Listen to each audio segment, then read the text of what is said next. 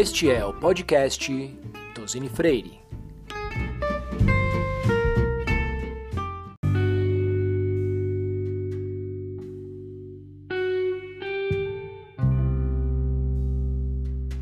Senhoras e senhores, meu nome é André Camargo, sou sócio de Tozini Freire Advogados na área corporate, focado em M&A e em especial governança corporativa, que é o tema que nos traz para esse podcast. Falar sobre governança, ainda mais em tempos de crise, é um desafio muito grande, porque muitos entendem governança como um custo, né? Algo acessório, algo secundário, mas é algo extremamente importante, é um grande investimento que se faz em várias etapas, em vários momentos de uma organização. Todos aí, organizações privadas, públicas, independentemente do tamanho, do setor, acaba tendo que enfrentar o que a gente chama do dilema de três partes, né? O dilema ético, né? O dilema da integridade, o dilema da legalidade, que é cumprir regras cada vez em maior número no nosso país, e o dilema da eficiência, né? Ter o melhor resultado possível com a maior economia, né, de recursos. Então, toda organização enfrenta, né, como aliar, né, legalidade, eficiência e integridade, para justamente deixar todas as suas decisões, a percepção de quem está fora, quem está assistindo a vida da organização, perceber a confiança, né, que essa organização exala. Então, alguns momentos importantes, né? Toda vez que a gente tem, por exemplo, uma questão de crise, uma gestão de crise, um problema de imagem, ou quando uma empresa familiar passa por um planejamento sucessório, quando você está passando por um M&A, né, uma operação de combinação de negócios, você quer fazer uma oferta, né, pública, você quer ir a mercado, você quer se internacionalizar, você tem um problema com os seus executivos, uma questão de responsabilização, existe uma investigação criminosa em andamento, quando você tem, por exemplo, uma discussão, por exemplo, com uma solução de um problema, uma mediação, uma arbitragem,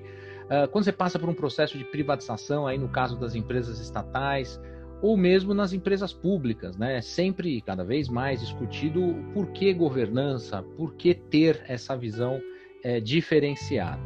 Para falar de governança, nós não podemos sair do conceito que é dado aí pelo IBGC, Instituto Brasileiro de Governança Corporativa, e nesse conceito, que é da 5ª edição, fica claro que a governança é um sistema, ou seja, não é uma medida aqui, acolá, e sim um conjunto, né, de regras, de estruturas, de mecanismos, de princípios que buscam trazer essa perenidade da organização, essa visão de longo prazo, que tem aí uma série de benefícios, né? Então, a pergunta por trás da governança, simples e direta: como gerar, como aumentar a percepção de confiança da organização? Eu gosto muito de um autor, que é o Jonathan Macy, que ele fala que a governança, it's all about keeping promises, ou seja, manter promessas, né? Ser confiável, ter essa percepção de confiança. Como fazer isso? Esse é o grande segredo, e ainda mais nos dias de hoje, estamos no meio de uma pandemia totalmente imprevisível e imprevista, que faz todas as questões desse nosso podcast serem mais atuais ainda. Então, a governança, ela trabalha com princípios, ela direciona ações, ela direciona atitudes, e são, pessoal, 4 grandes princípios norteadores da nossa conversa. O primeiro princípio é o princípio da transparência. Então, palavra tão simples e tão complexa, né? Transparente. O que é ser transparente? Ser transparente é falar voluntariamente, é dar informações precisas, completas e no tempo certo. Então, quão difícil é fazer isso, né? Ainda mais com o nível de complexidade que as organizações atingiram na atualidade. O segundo princípio é o princípio da prestação de contas, que é simplesmente explicar o racional das decisões. E aí as organizações se utilizam de diversos instrumentos. O mais comum é a própria demonstração financeira, né? Toda a parte de divulgação de resultados. Por que foi feito aquela decisão, por que foi tomada aquela outra decisão. É importante que nós saibamos o racional decisório. O O terceiro princípio, não menos importante, é o princípio da equidade, que é tratar os stakeholders, né, todos esses que influenciam e são influenciados pela organização, de forma equilibrada, não igual, e sim equilibrada. Uma organização tem uma diversidade de stakeholders, cada qual merecendo uma tutela, uma atenção especial, considerando as suas especificidades. E por fim, o quarto princípio, conhecido aí de muitos, é o princípio da responsabilidade corporativa, que busca essa visão de longo prazo.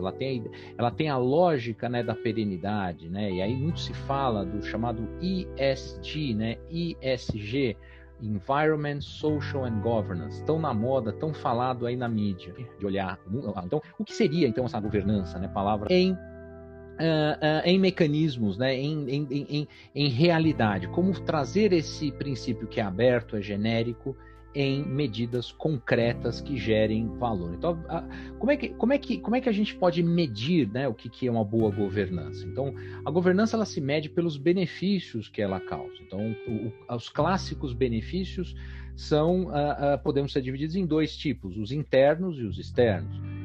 A governança ela ajuda, né, a melhorar as decisões das organizações. As organizações tendem a ter, até pelas decisões colegiadas que são demandadas, as decisões tendem a ser melhores, com separação de papéis, né? Cada um sabe o que faz e o que deve fazer. Você consegue avaliar e recompensar melhor os colaboradores, né? Você consegue visualizar bem os papéis e as recompensas. A tendência é a diminuição de erros e fraudes, você institucionaliza processos e você traz mais transparência. Vejam, no momento atual de crise, em que as organizações são testadas em suas estruturas, em suas decisões, ter benefícios internos com práticas adequadas de governança são diferenciais que a sua organização pode ter, não só durante esta pandemia, mas no momento pós, né? Que todos aí já estamos programando para a retomada. Os benefícios externos da boa governança é a redução de custo de capital e até a maior facilidade de captação de recursos. E aqui, pessoal, não é só recurso financeiro, pode ser recurso humano. As organizações que têm boa governança atraem mais talentos, atraem as melhores pessoas, os melhores contratos. Você acaba sendo uma visa atrativa, né? Um imã que polariza aí boas práticas até de terceiros. Mas a governança não é de graça, pessoal. Nós temos aí os custos, né, clássicos da governança, né? Você vai ser aí obrigado na sua organização a ter mais relatórios e mais relatórios, uma série de áreas dedicadas a exercitar essas boas práticas de governança.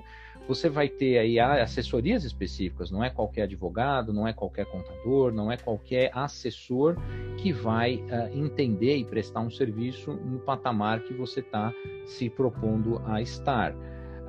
Outro custo é você contratar, por exemplo, conselheiros independentes, eles são profissionais do mercado que tem aí uma remuneração substancial, então você vai ter que trazer uma pessoa, né, uma mulher, um homem, um profissional que faça essa discussão, que traga para o órgão, conselho de administração, que nós vamos ver daqui a pouquinho, né, o que significa isso, mas trazer esse profissional não é de graça.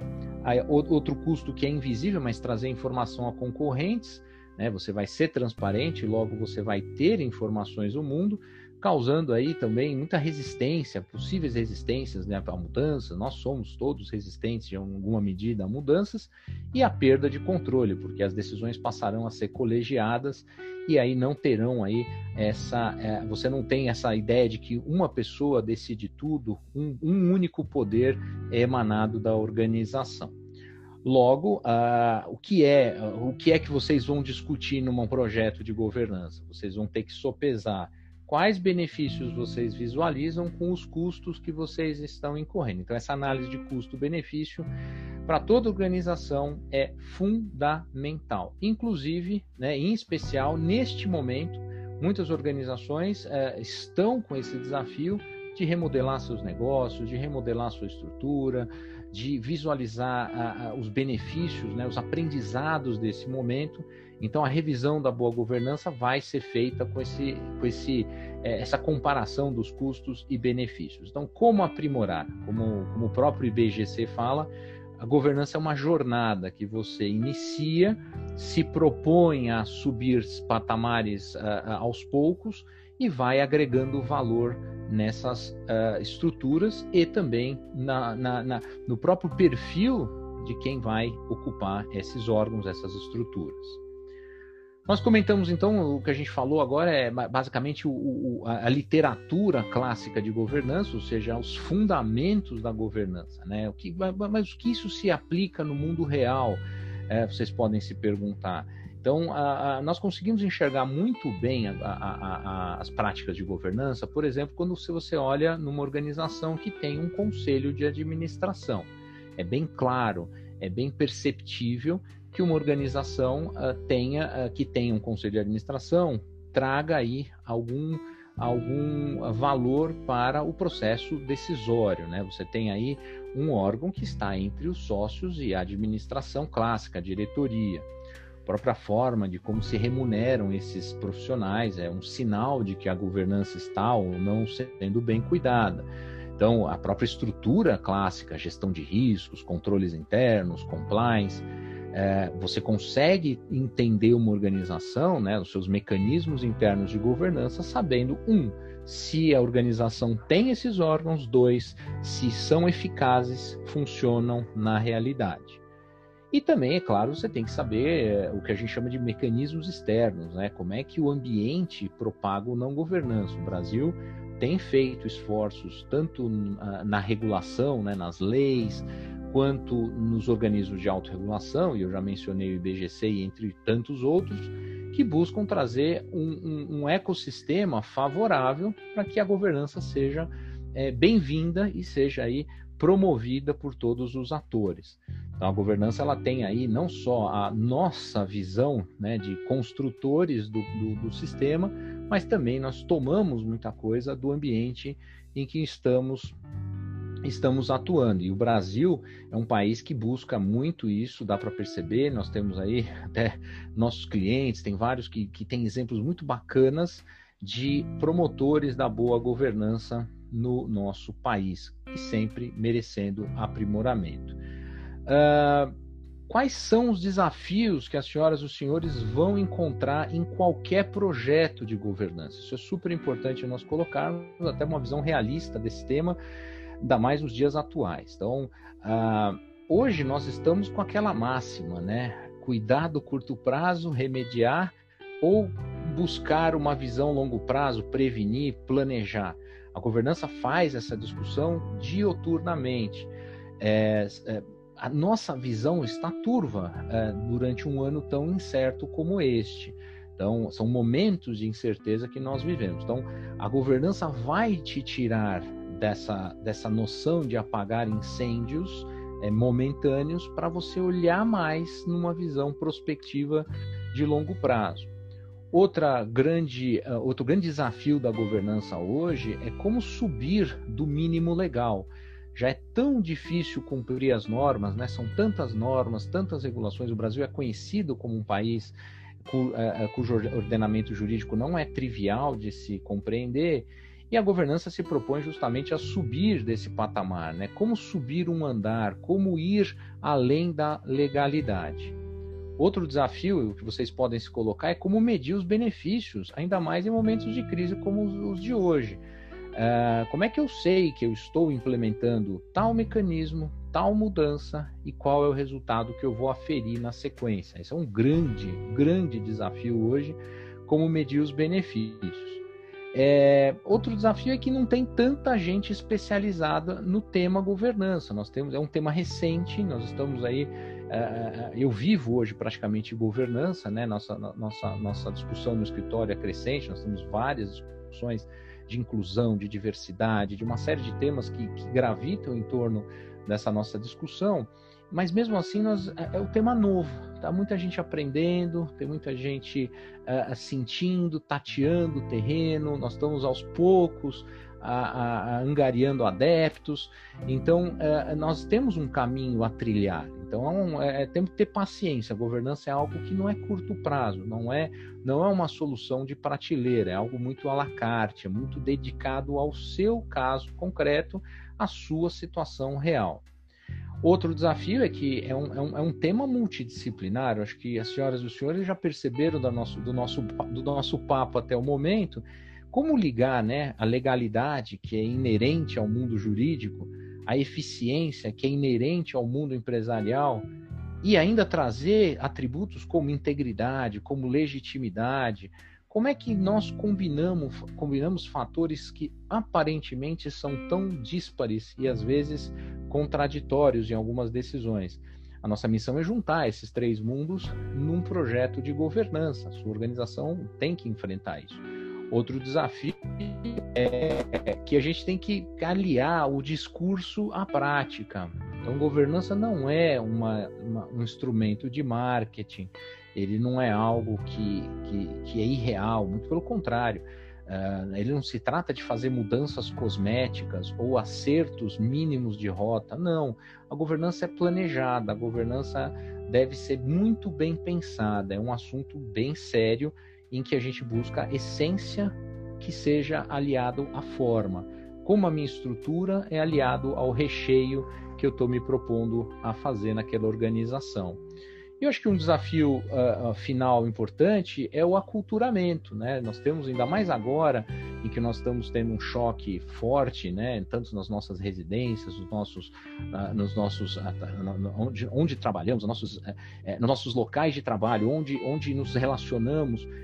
Como nós podemos fazer aquela organização e aquelas pessoas se aculturarem, estarem engajadas para esse tipo de discussão, que é o grande princípio, né, que se fala muito, fala-se muito em governança e em compliance, que é o chamado walk the talk, né?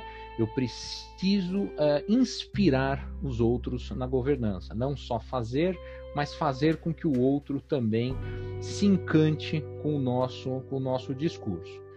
E para encerrar a nossa conversa, eu só posso recomendar fortemente que se aproveite este momento de reflexão que todos nós estamos fazendo na vida pessoal, na vida familiar, na vida empresarial, para fazermos o que a gente chama de assessment de governança, né? Que é fazer uma reflexão sobre o que nós somos, quais são os nossos patamar de governança, no que realmente faz sentido, fazer essa reflexão no assessment formal, claro que é mais técnico, é mais estrutural, mas o chamado assessment material, que é o de conteúdo, quais são os seus valores, quais são as suas crenças, o que você busca naquela organização, quais são os caminhos que você quer trilhar, qual diferencial você gostaria que o mundo tivesse, percebesse sobre você.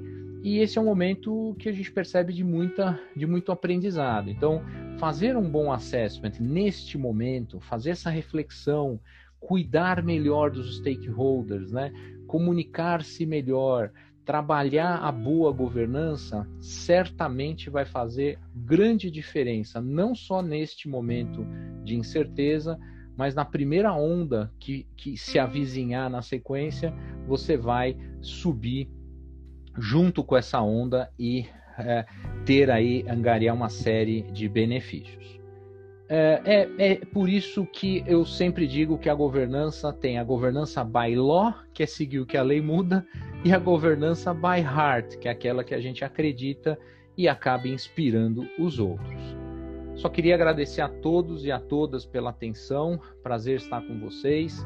Acreditem na boa governança, dentro da legalidade, buscando eficiência e inspirando integridade e legitimidade.